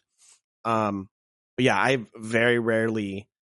I mean, I juggle a lot of games. In most cases, I you, you know I'll I'll play a game and say I'm interested in this. I'll play it for about an hour or two, and if by the time I reach that mark, I'm not determined to play more. Usually I am. Even if I'm not even super enjoying the game, uh, I'll move on. Um, Yeah. but yeah, it's it's a I'm a I'm in a weird spot though. You're in a yes. Uh, I mean, a spot I think a lot of folks find them in, though. I think because of, if not job stuff, I do think social pressure of zeitgeist, the world in which Yeah. we live in today, is is uh, sped up often. Um, okay, Evan, I've delayed us long enough, uh, but thank you for going on that tangent uh, with us. What else, my friend, is on your playlist? I mean, the biggest thing right now in my life, uh, aside from a Civilization Six game that I'm very badly losing uh, online, but it is uh, is is a game called RimWorld. Uh, it is primarily a PC game, uh, but it is it came out in consoles I think about a year ago. Uh, it if you are unfamiliar with this game, uh, it is uh, first off count yourself lucky uh, because it is uh, it, it will if, if you are the if you are the right kind of person and I am that person, uh, it will consume your life. I, I've I've had this game for about a year and a half now, and I've got close to six thousand hours in this game. Uh, it is Do you like short games? Yeah. yeah, I do. I do like short games. Uh, you know, it's uh, you know, uh, so it is. It, it is a science fiction colony sim game, and the basic premise of it is is you are a crash landed group of people. You have to survive uh, in this in this kind of in this rim world in this this world on the edge of civilization, and you have to you know you know feed your people and and and you know hunt and grow crops and build buildings and research technologies and the original goal uh, in the base game is you're building another ship to get back off the planet that said there have been three dlcs uh, that have added more and more end conditions up to and including taking over essentially the the galactic empire um, and or uh, joining the machine consciousness that runs the universe and all of that. So like the game is expanded, but also on PC there are thousands upon thousands of mods. This is a hugely modded game, and so no person's game is going to look the same. And and so mine is I, I I'm a mod junkie. I've I think I've got like 300 mods on on this thing, uh, and it, there's just there's so much to do. It's it, I the way I play it is very much more sandboxy than any sort of uh, uh, goal oriented kind of situation. But there, if you're familiar with Dwarf Fortress or some of these games where there's here's here's a billion little interactions and here's all these little systems that all sort of work together. Uh, and if you forget one thing, then everything will collapse. Uh, or, or- and there's all the, there's all of this emergent storytelling. The, the RimWorld it kind of it mention, calls itself a story a storytelling or a story generator, and and that's what it is. Is is you know you're dealing with interpersonal relationships. You're dealing with strange happenings on the planet. You're dealing with sudden deaths, and and the DLCs add so much to that in terms of relationships. Like one of the DLCs, the most recent one, they added children. You your your colonists can have children and raise them and do all these things with them, and you know so that adds a whole aspect to it. And if you're into kind of doing some of the work yourself and sort of building the story in your head, uh, I, it's a it's a game that that is gonna you know gonna cost you six thousand hours of your life. Uh, you know, it, it's something that is is is a huge part of of this idea of emergent storytelling and emergent play by just throwing as much random chaos out there and seeing where the things fall. And I enjoy that in a very sad way. I, I love hearing that. RimWorld is a game that I have been aware of and have, you know, seen and, and heard about. Um, there, there's a, a few of these types of games where I feel like I will read someone's internet description of their emergent story, or Evan, as you were painting it here and listening to it, and being like, that sounds amazing. That sounds fascinating. Not for me. You know, I just knowing the type of gamer that I am, which I think is probably good because hearing you talk about it, it feels kind of like The Ring. You know, once you see it, you have uh, six days until you lose six thousand hours of your life. Oh Uh, yeah, yeah. I feel this. I feel the same way about um um Eve Online, where it's like I read stories about it, and I'm like, I want to be part of this, but I also like have a mortgage. And, yes, it's like, and- ooh, someone and- made a Star Wars episode one uh, trade Yeah. dispute interesting. This is fascinating. I I can't wait to play this game, and then I, I can't. Um, I work, Anthony, I work, you? I work oh, for go I work for a bank in real life, so it's like okay, we can add spaceships and spreadsheets together. Oh, this is the best. And yeah, I just know I can't do it. Can't do it. Anthony, have you have you uh, rim worlded? It seems like something that could pull you away for a very long time, but I haven't heard you talk about it before. No. Um. Uh, I yeah. I've never never even tried it. I watched a few streamers play it when it first came out, but that's about as far as I got. I didn't really, just not for me, to be honest. Yeah, I, I love that there are whole, dare I say, genres of games that almost live within the game itself. As you mentioned, Eve Online has grown and changed so much. In RimWorld, Evan, you're talking about the expansions and the mods that are available for it. We're like, yes, there are other games that do what it does, but it's such a uh, potential married to game for so many people. The, the only game you really want to spend your time with that it becomes a thing unto itself. And it's what type of what types of games do you like? I like RimWorld. No, no, I said what types. Yeah, that's the one. That is it. that's the that is the type and that is the game. Um, that's awesome. I love to hear it. Uh, Anthony, you and I, um, Yes. I was I was wondering, huh? you know, what I'm- Mhm. you know what I'm talking about. I was wondering. You had a wonderful thought. Uh, it is a wonderful life. I was wondering if perhaps we were playing the same game, and we are. One of the uh, the uh, Barbenheimers of the video game world that, uh, Yes. yes. like a nuclear explosion, got dropped on uh, the gaming landscape this past Friday, and that is Super Mario Bros. Hey Jeff, Super Mario Bros. It's not brothers, it's bros. Super Mario Bro. No, Super Mario Brothers Wonder. You and I have both been spending some time with it. I would love to hear your thoughts on uh, the new 2D Mario. Uh, I'm not too far into it. Um, uh, it's hard to kind of say uh, where I. I would say I'm on the third world. I've eliminated two of the things you're supposed to eliminate. I guess Okay, if that makes yeah. sense for anybody that's played it. Um, but I'm playing it with my son. Um, so we've been playing it together. I'm, I was very excited to have a, a Switch game we could play together. I'm always looking forward to games we can play together. So we've been playing that. Um, I think it's great. It's super charming. I think the badge system is really clever. I wish you could use different badges. I don't know. Can you? You can you can swap your badge uh, before. No, no, no. But like, uh, if I was playing and he was playing, could we have different badges? My understanding, I also have been playing a lot with my children, and I have not seen a way to make that possible. Okay. It seems like we all Because he wants to see the other ones, same and I'm like, why would you not do the hat? The hat. Well, uh, keep playing. Sure, fair enough. Well, he's obsessed with getting the top of the flag, so then he was like, "Oh wait, Oh, yeah, okay, I need sure. the hat." yeah. Um, but yeah, it's it's so clever. Um, the art is incredible. I think the wonder mechanic, which uh shifts the levels in kind of really zany ways. Um, I think it's like the second or third level. It it really like comes out swinging with a kind of musical thing that is just incredible. Um, I I like the kind of co-op mechanic of if my son or I fail or get hurt, we can just fly over to each other and not waste a life. I'm always into those types of mechanics. So um, anything that's added there is a is a welcome kind of feature, and the the having the the kind of crown above the character and that controls where the camera goes, based on person is a little rough, but I get it. Uh, I would just like to be the the crown guy because I'll wait for my son. My son will not wait for me. He would just be like, "See ya." I'm like, please wait, please wait, please wait. He's not big into secrets until you actually point out the secret.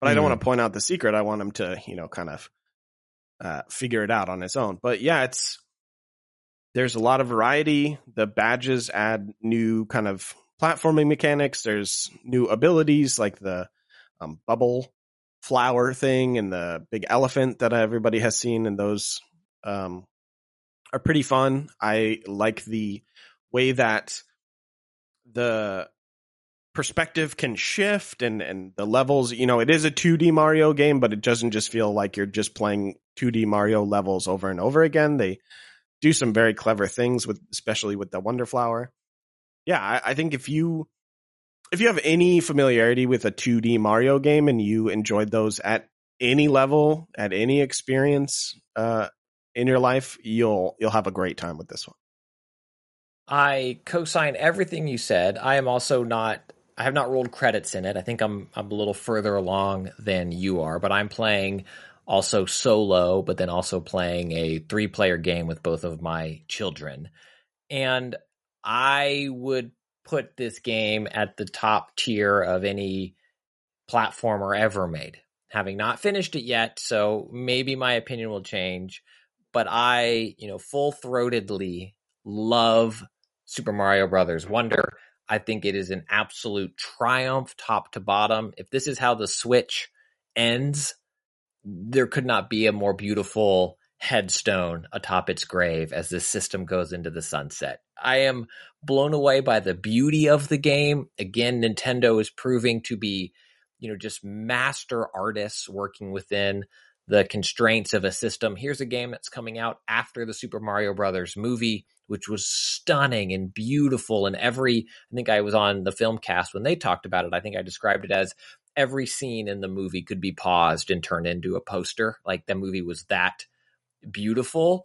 And this game, while not looking like the movie, in no way looks bad. You know, it's not like, oh, if only it looked like the movie. Like they have found an art style for Super Mario Brothers Wonder that makes it look crisp and fresh and bright and dynamic and the way the characters animate is just absolutely phenomenal. Every little touch of, you know, going into a pipe and Luigi reaches back for his hat or whatever it is, or Yoshi, you know, the thing we've seen a million times of sticking the tongue out, but something about this game and the, you know, the, the, the, uh, frames per second, it's able to maintain a very consistent 60 and just firing on all cylinders. And then the creativity in almost and maybe all level of this game. I can't get in a time machine and go back to when I first played Super Mario Brothers 3 or when I first played World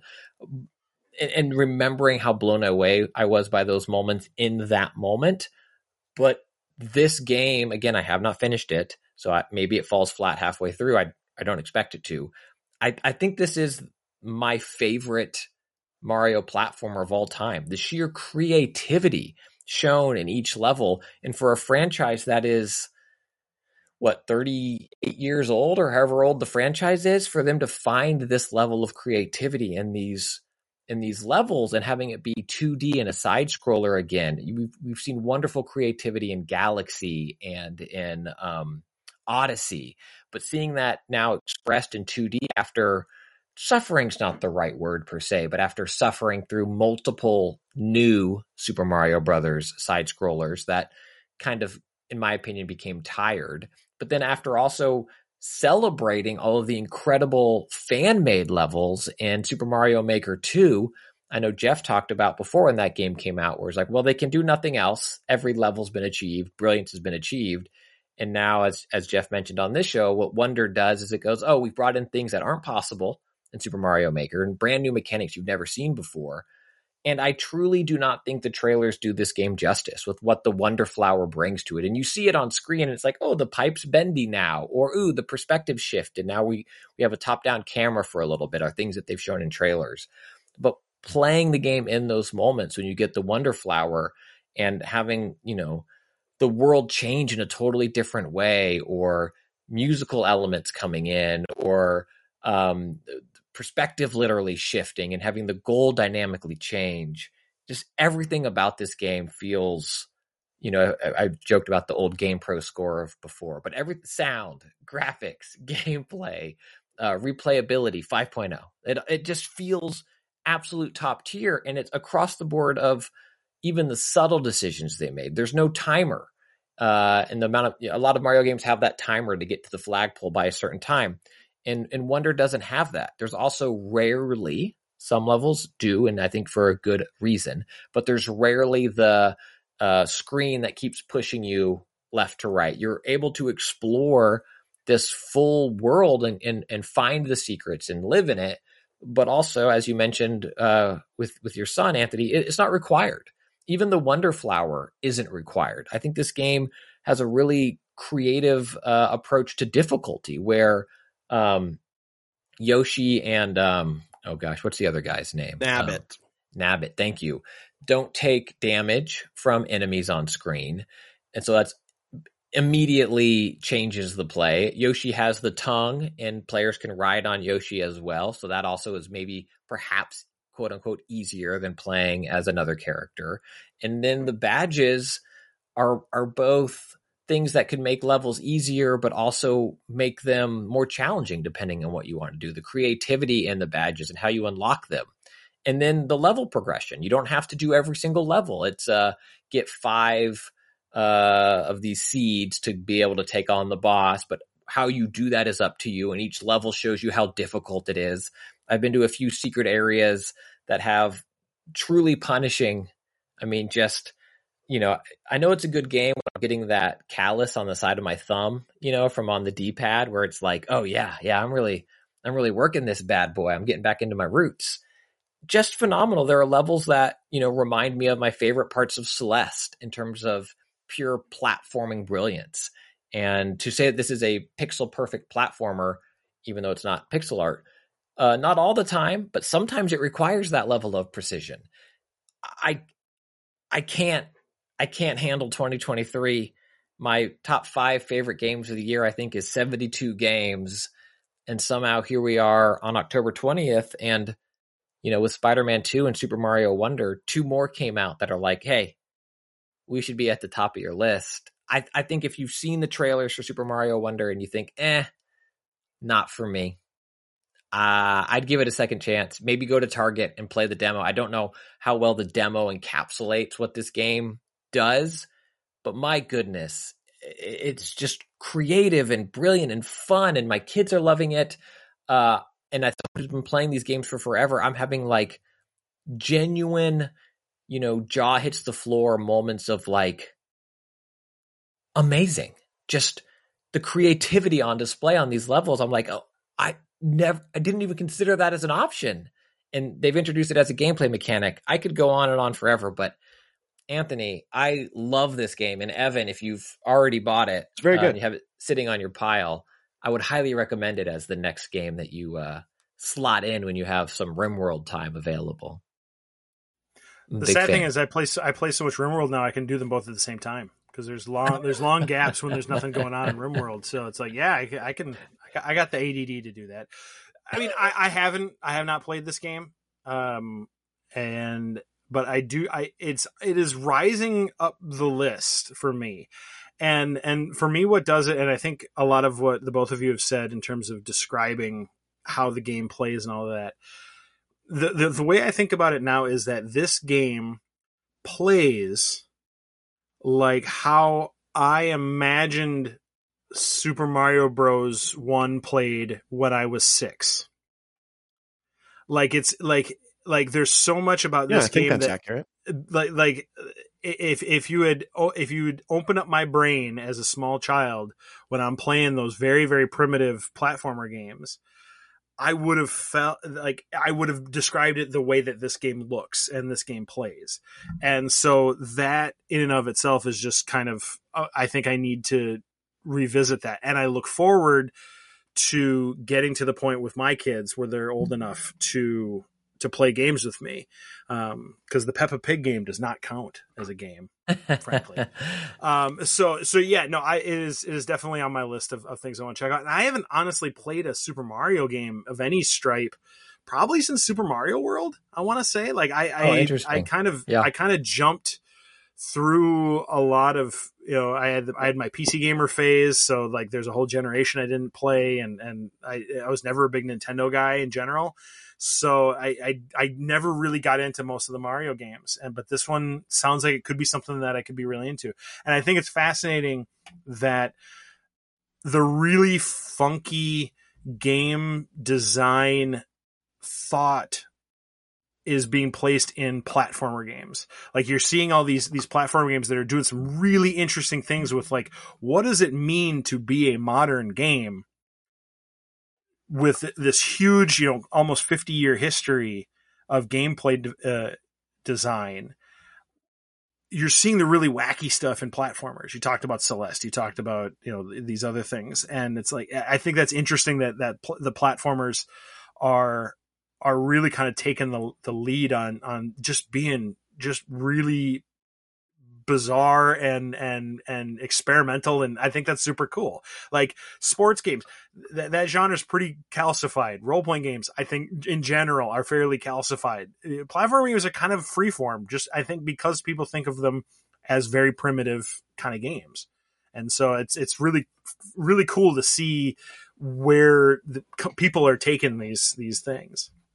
I, yeah, I think Super Mario Wonder certainly breathes new life into a genre that I think a lot of people thought Nintendo thought was was dead for the Mario franchise, and it's it's been a real treat for me to see. I I would love to do a spoiler chat about it after I finish it and talk about some of the. I don't want to spoil the even the levels. Not there's not a plot. It's like oh they got to go stop Bowser. Sorry, spoiler. But the actual physical things that happen are such a delight that I would love people to experience them um, on their own. But Anthony, I know you've been playing other games because if you don't get to them before the end of the year, poof, they turn back into a pumpkin. Uh, what else is on your playlist? So I played Hellboy, uh, Web of Wyrd, uh, Web of Yes. Word. It's an old English word, but yeah, Web of Word. Um, so I really, really, really am a big fan of Hellboy, the property, Mike Mignola's comic book graphic novel. I love the Guillermo del Toro movies. Sorry, David Harbour, I do not enjoy that, but so I was into this game. Uh, very much looking forward to it. And on the one hand, I think it deals in some interesting areas or uh, some interesting ideas. It's a roguelike where you are kind of put you go into the the word and you're in these sort of uh rooms that are connected and you can sort of see there's usually like a kind of beacon of light okay this room has this type of upgrade or this type of encounter or something like that. Um, and then when you get to the end you usually fall down once you do that another time and then there's a boss. So if you wanted to you can actually play this game as like a single player non roguelike sort of because you do start off at the beginning but you just play you can play each level so let's say there's five levels for example you can you beat the boss at the end of the first level. You can then start at the second level, go through, beat that boss, so on and so forth. It then eventually says like, "Hey, we want you to start stringing them together," but you don't necessarily have to if you don't want to.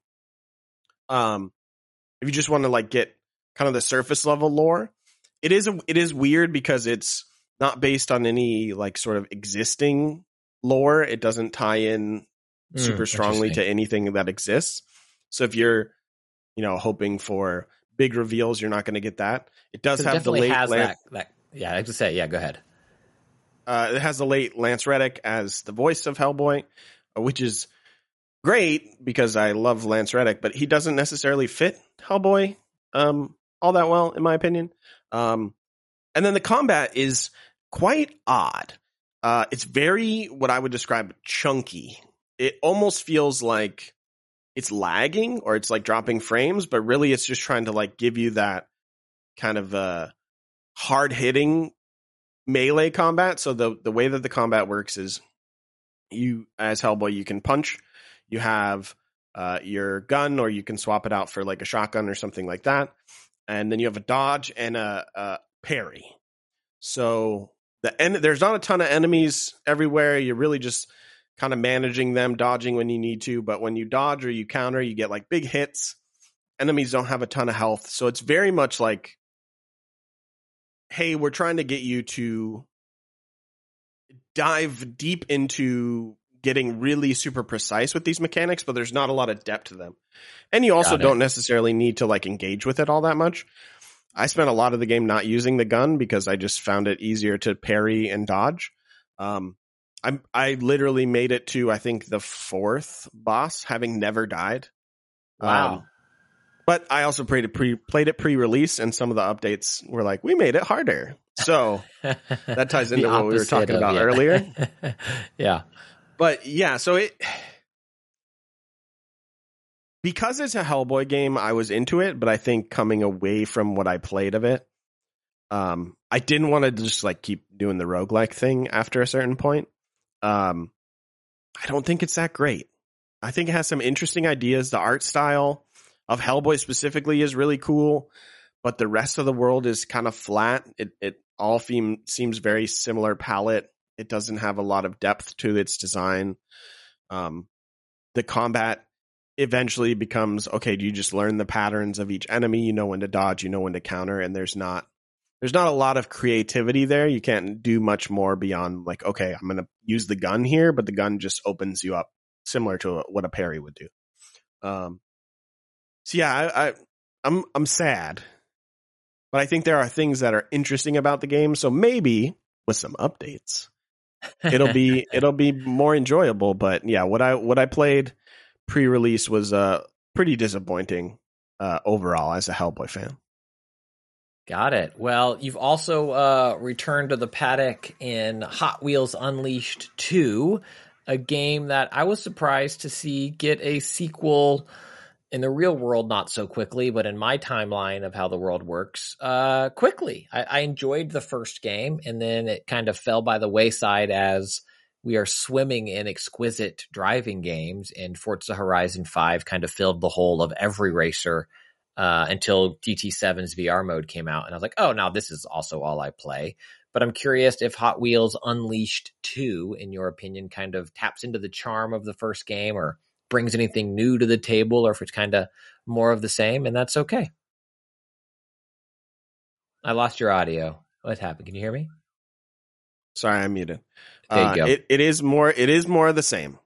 It is not necessarily um, like the same types of levels. They do more things with the creativity and and the design of this your little Hot Wheels in a massive world, and Mhm. um, you're going to different tracks, and and the end goal is to fight these bosses, but.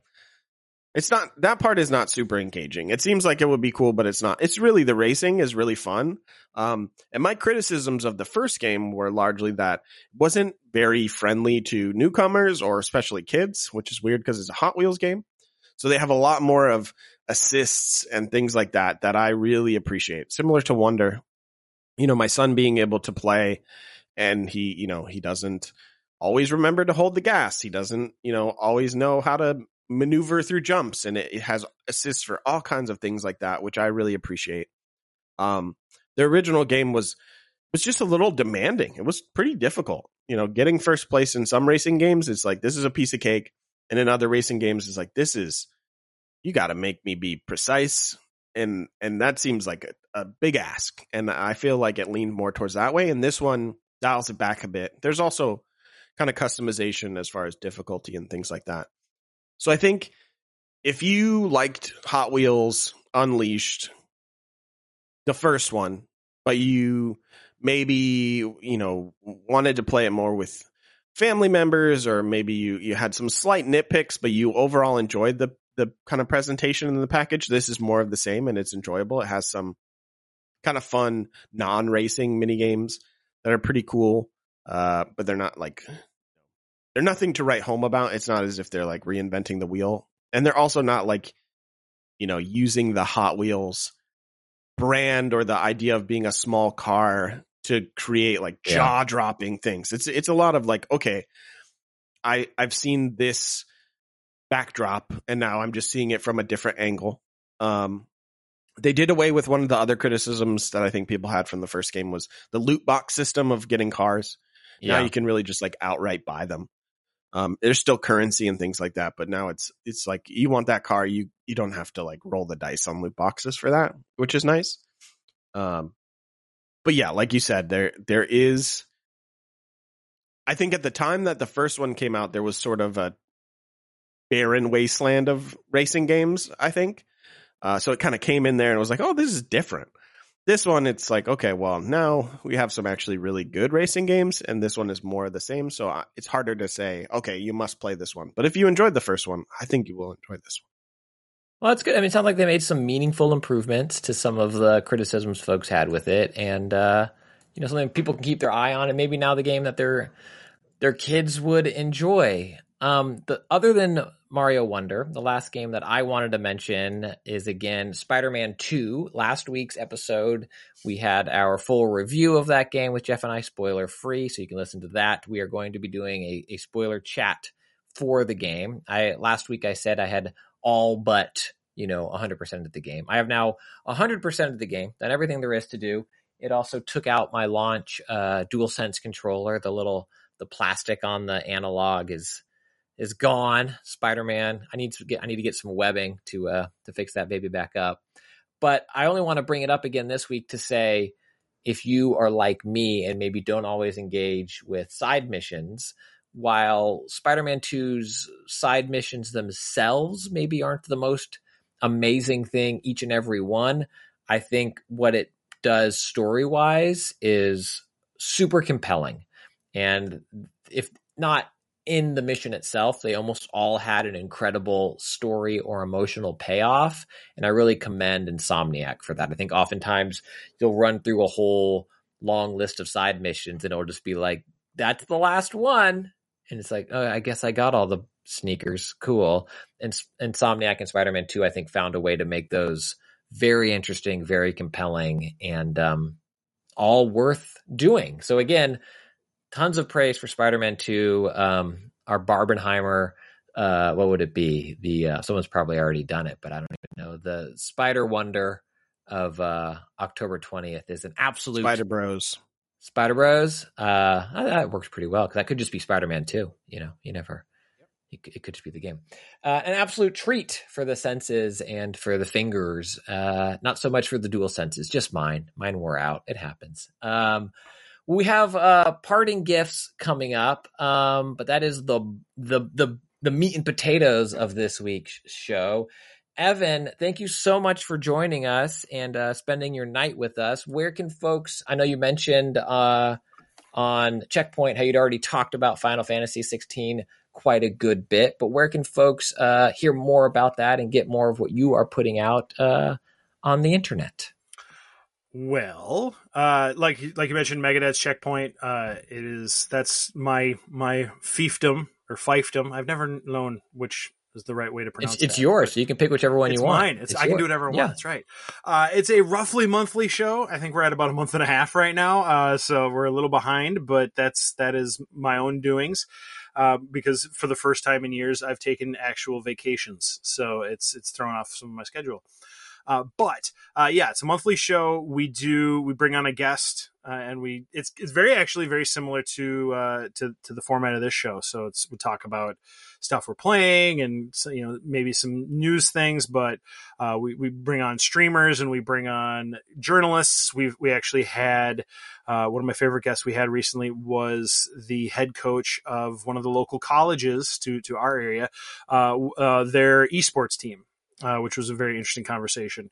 If you want to hear two old guys try to figure out how esports work, that's a great show to listen to. Um, uh, so yeah, Mega Dads is, is a big one for that. Uh, if I if I'm allowed uh, to, to plug plug my own stuff, uh, I actually run a Yes. podcast network myself uh, here in the Twin Cities, in Minneapolis area. Uh, it's called Fancy Pants Gangsters. Uh, just find fancypantsgangsters.com.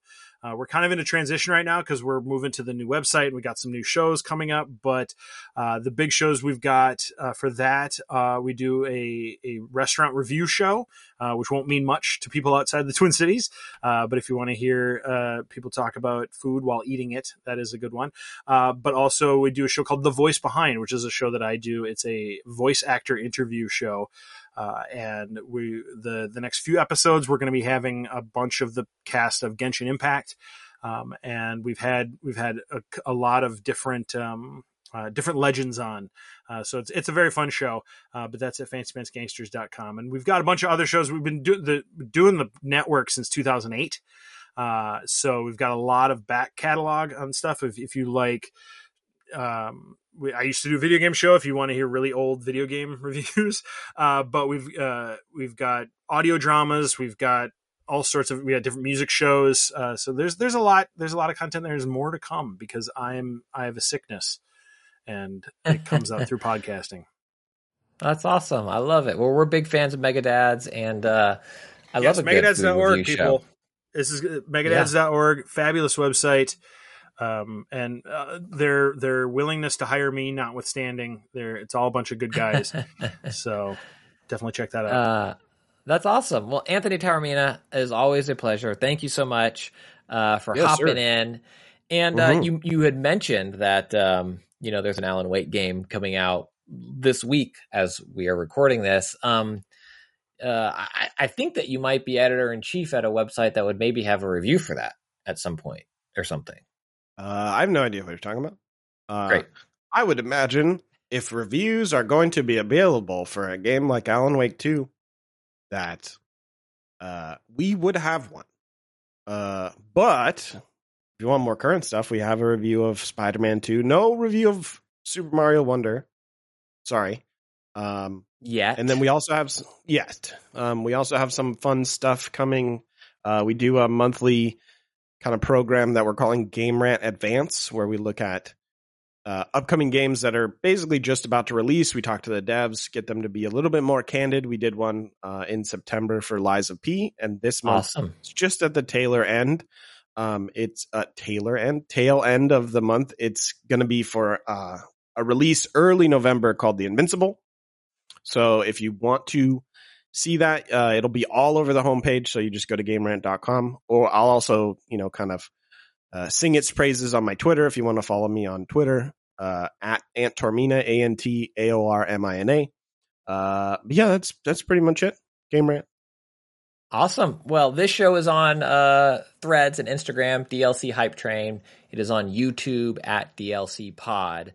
But right now, it is going to transition into our parting gifts.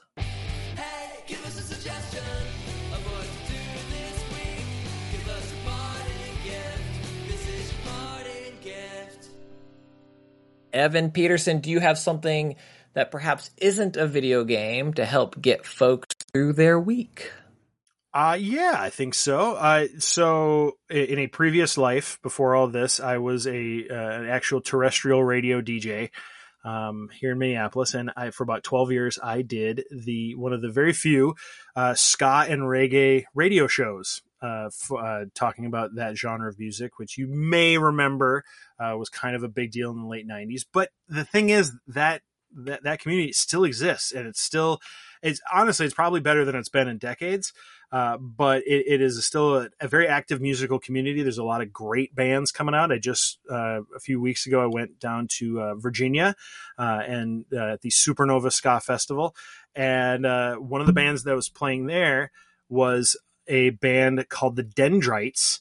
Uh, which is out of Denver, I believe. Uh, but and this is just I, I, picked this mostly because this is the band. This is this particular album. Just the the the shuffle gods keep throwing it at me like all week when I'm just playing music randomly. It keeps putting stuff from the EP, and it's a fabulous EP. It's called Luncheon with the Dendrites. came out came or came out in 2020. Uh, it's just a little six uh, six track EP clocks in about 20 minutes or so. Fabulous music. If you're unfamiliar with uh, ska music or that, it, think of, especially the way the Dendrites play it, it's much more of a soul meets reggae meets a little bit of punk in there um, and uh, it's it's a very wide variety of of genres uh, be able to mix in there. But the Dendrites is is is a legit band, and uh, they're worth checking out. If you're if you if you if you're a fan of horns in, in bands, that's they're one to check out. So check them out.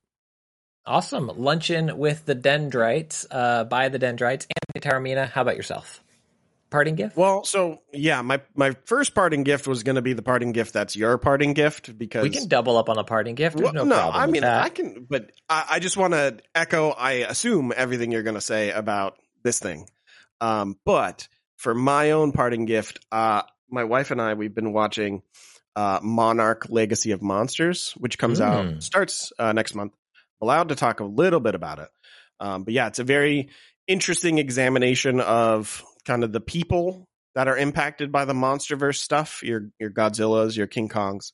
So Monarch for those people that pay attention to the lore in those movies, if you do, uh, is the company that sort of has been monitoring all of the MUTOs that appear. Um, so there's there's sort of like a connective tissue to both the past um, and the present of those. Uh, it does a really interesting thing where it has Wyatt Russell, who some people might recognize. He's in uh, Falcon and the Winter Soldier. He plays uh, the agent, right? I forget his name. Uh, anyway, the guy that the guy that uh, goes a little crazy with the shield. Uh, he, U.S. agent. U.S. agent. U.S. agent. Thank you. Uh, he is in the past, and Wyatt Russell's actual dad is Kurt Russell, and Kurt Russell plays Wyatt Russell's character in the present. So that's really cool. That's fun. That's fun. Um, but yeah, it, it, it is an interesting examination. It's less heavy on the monster stuff. It does have that, but it's it's a really cool kind of dive into this world of what happens. What you know to the people that are studying these monsters or are just impacted by the destruction of these monsters, not just like watching Godzilla fight King Kong. Very cool. That's on Apple TV Plus, I believe, when it comes. Out. Yeah, out. it comes yeah. out on Apple TV Plus starting. Uh, the first episode airs next month. Very cool. Well, what was going to be Anthony's and is also mine, and can be Anthony's and a mine arm in arm, is the new Blink 182 album, One More Time, is an absolute triumph. I think it manages to be new and unique and while at the same time being very much Blink. This is the first album back with Mark, Tom, and Travis. They've been touring and they released the single Edging maybe almost a year ago now. It feels like a long time ago, but this is the album that that is part of. And it is beautiful. It's, you know, personal songs for them. It harkens back to, you know, you can hear stuff from their past work in it, but it is also wholly new. It is not something that is just playing on nostalgia. It's not just, oh, did you like take off your pants and jacket? Well, here it comes. This is that song.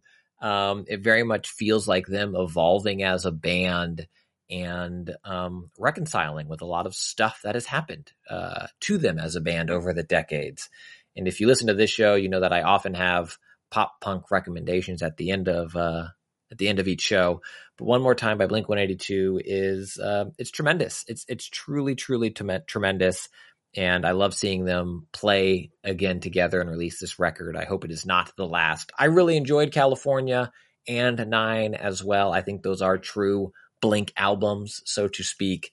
But it is hard not to just be head over heels in love with Mark, Tom, and Travis back together again and and having the fun they are clearly having on One More Time while also writing songs about things that clearly matter to them, which is yeah. really cool to see for a band that you know has grown up I, from I think very young. One More Time is is arguably the best song ever for a band that's like, okay, we're reuniting. We're gonna make a song. I think like it is. It's crazy how powerful that song is. It's beautiful, and the video too is fantastic. I don't want to spoil it if you haven't seen it, but it's a it's a really smartly done video. It's uh it's a force. I, I uh, if you don't listen to the other pop punk stuff I've recommended, but you've been interested or you've liked some Blink over the time, uh, pull up one more time. I think I think you will love it. We also have a listener uh, parting gift. You can send those to us at dlcfeedback at gmail.com. This comes from Dan, who writes, Happy weekend. Jeff, feel better, Jeff. Uh, Christian in the lovely DLC community. I have some folk music I want to share with everyone. Typically, when I think of folk music these days, bands like Fleet Foxes or Tallest, Mo- Tallest Man on Earth come to mind. Well, what Thurnin, a maestro from the Netherlands, brings to the table is folk in the traditional European sense with a modern flair. Instrumental, magical, and with a twinge of darkness. The album Utetsia? Utiseta? Useta? U T I S E T A is my recommendation for you all, and I think it is a perfect gaming companion, although I've been using it as a companion to Memories of Ice. Honestly, this music captured me from the first pluck of the guitar with its lush and dense compositions. You can find it on any streamers like Spotify, but I highly encourage you check out Thurnins, T H U R N I N, Thurnins on Bandcamp, which if you just go to thurnin.bandcamp.com, you will find it. There you can support the artist directly and find more awesome music and like-minded fans. I hope you all get lost in this album and Thurnin and other Menhir like I did. Wishing you all a great fall, Dan P. Well, thank you, Dan. As I mentioned, if you would like your parting gift read, you can send it to us, dlcfeedback at gmail.com. Thank you again to Evan Pedersen and Anthony Taormina for joining us. Jeff, I hope you feel better because I really want to hear your Mario thoughts. I want to hear if you got any playtime in or if your son just, uh, you know, kneecapped you and took the switch. Maybe you're perfectly healthy. You're just locked in a closet and your son isn't letting you out because he's playing uh, Super Mario Wonder this whole time. Uh, feel better. We're excited to have you back on. Thank you to our musical contributors. Uh, thank you to White Cube, who wrote our theme song. Of course, Sean Madigan and his wife for all of the bumpers they do. That Anthony Taormina bumper is pure, pure fire. And of course, thank you to all of our patrons at patreon.com slash DLC pod, where you get this show, video versions of this show, ad free versions of this show, two full seasons of Feeling This, DLC book club with Jeff and Lana. You get the Wednesday show, paid DLC, where Jeff, Lana Bashinska, Lana Bashinsky, and I uh, dive into uh, now each week a community prompt and comments. And this past week, we went through the DLC Halloween candy bracket and did our version of it. And perhaps our most controversial episode of all time, uh, where that one ended up. I won't spoil it for you, but all of that and more is avail- available for you at patreon.com slash DLC pod. And of course, thank you to our top tier patrons, our hype train patrons, who now what we're doing is creating a video game just for you, which I am going to do right now. Okay, so I remember when Stu Goss came out and it blew me away as a 32X game because I was the kid who got a 32X, right? And I got a 32X for Star Wars Arcade, sure. Doom, you betcha. You know, I wasn't going to let those Super Nintendo kids play Doom and not let me play Doom. I, I wanted the 32X version of Doom. And did I think that the 32X would be abandoned so quickly after it came out? No, I mean, I, I was I was a kid. I wasn't thinking about that. I I loved my Tower of Terror, my Sega CD, my Sega Genesis, my 32X. Yeah, I keep piling stuff on because Stu Goss came out and transformed what I thought a Sega game could be. You know, we had games like Sonic and 3 Knuckles where you put Sonic 3 on Knuckles in and then Sonic 3 and you built this whole tower and it was incredible. And, and, and Sega was maybe faltering at the time, right? But Stu Goss came out and just made me believe in Sega again. I mean, I remember the hot goss going around my friends at the time about is this game going to be any good? You know, like what is it going to be? Is it going to be a fighter? Because we just back then, you know, we just saw a few screenshots in GamePro and EGM, and you had kind of had to decipher what it was. We couldn't just see trailers, and I mean, the goss was wild on the playground about what this game would be and whether or not it would be any good.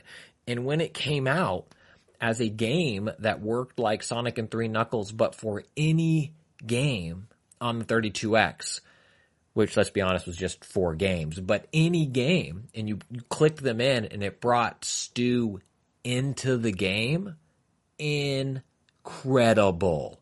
Incredible. Playing Star Wars Arcade and suddenly the Admiral Ackbar, you know, VO in the game, which still just kind of basically using Sega, uh, Genesis style sound. Well, I'm a trap, but instead it said, the Stu's there. It was incredible. Absolutely incredible knowing that Red Leader was Stu and as you're going through the trench run was awesome. And changing Doom Guy to Stu Guy was so much fun. I remember I put it on easy, so it'd be like Stu with a little baby hat, a little pacifier instead of instead of Doom Guy. It was just fun little add-ons like that. And I think things that really breathe that Sega creativity into the 32X in ways that enough people don't talk about. So thank you, Stu Goss, for being the best Sega 32X game. And of course, thank you for being a hype, hype train patron and to all of our patrons who make this show possible. Thank you very much. Okay, that is our show. Thank you again, Evan and Anthony, for joining me today. Thank you for listening. We will see you next week when Jeff will be back and he will say, Think about what you put into the world and make it a better place.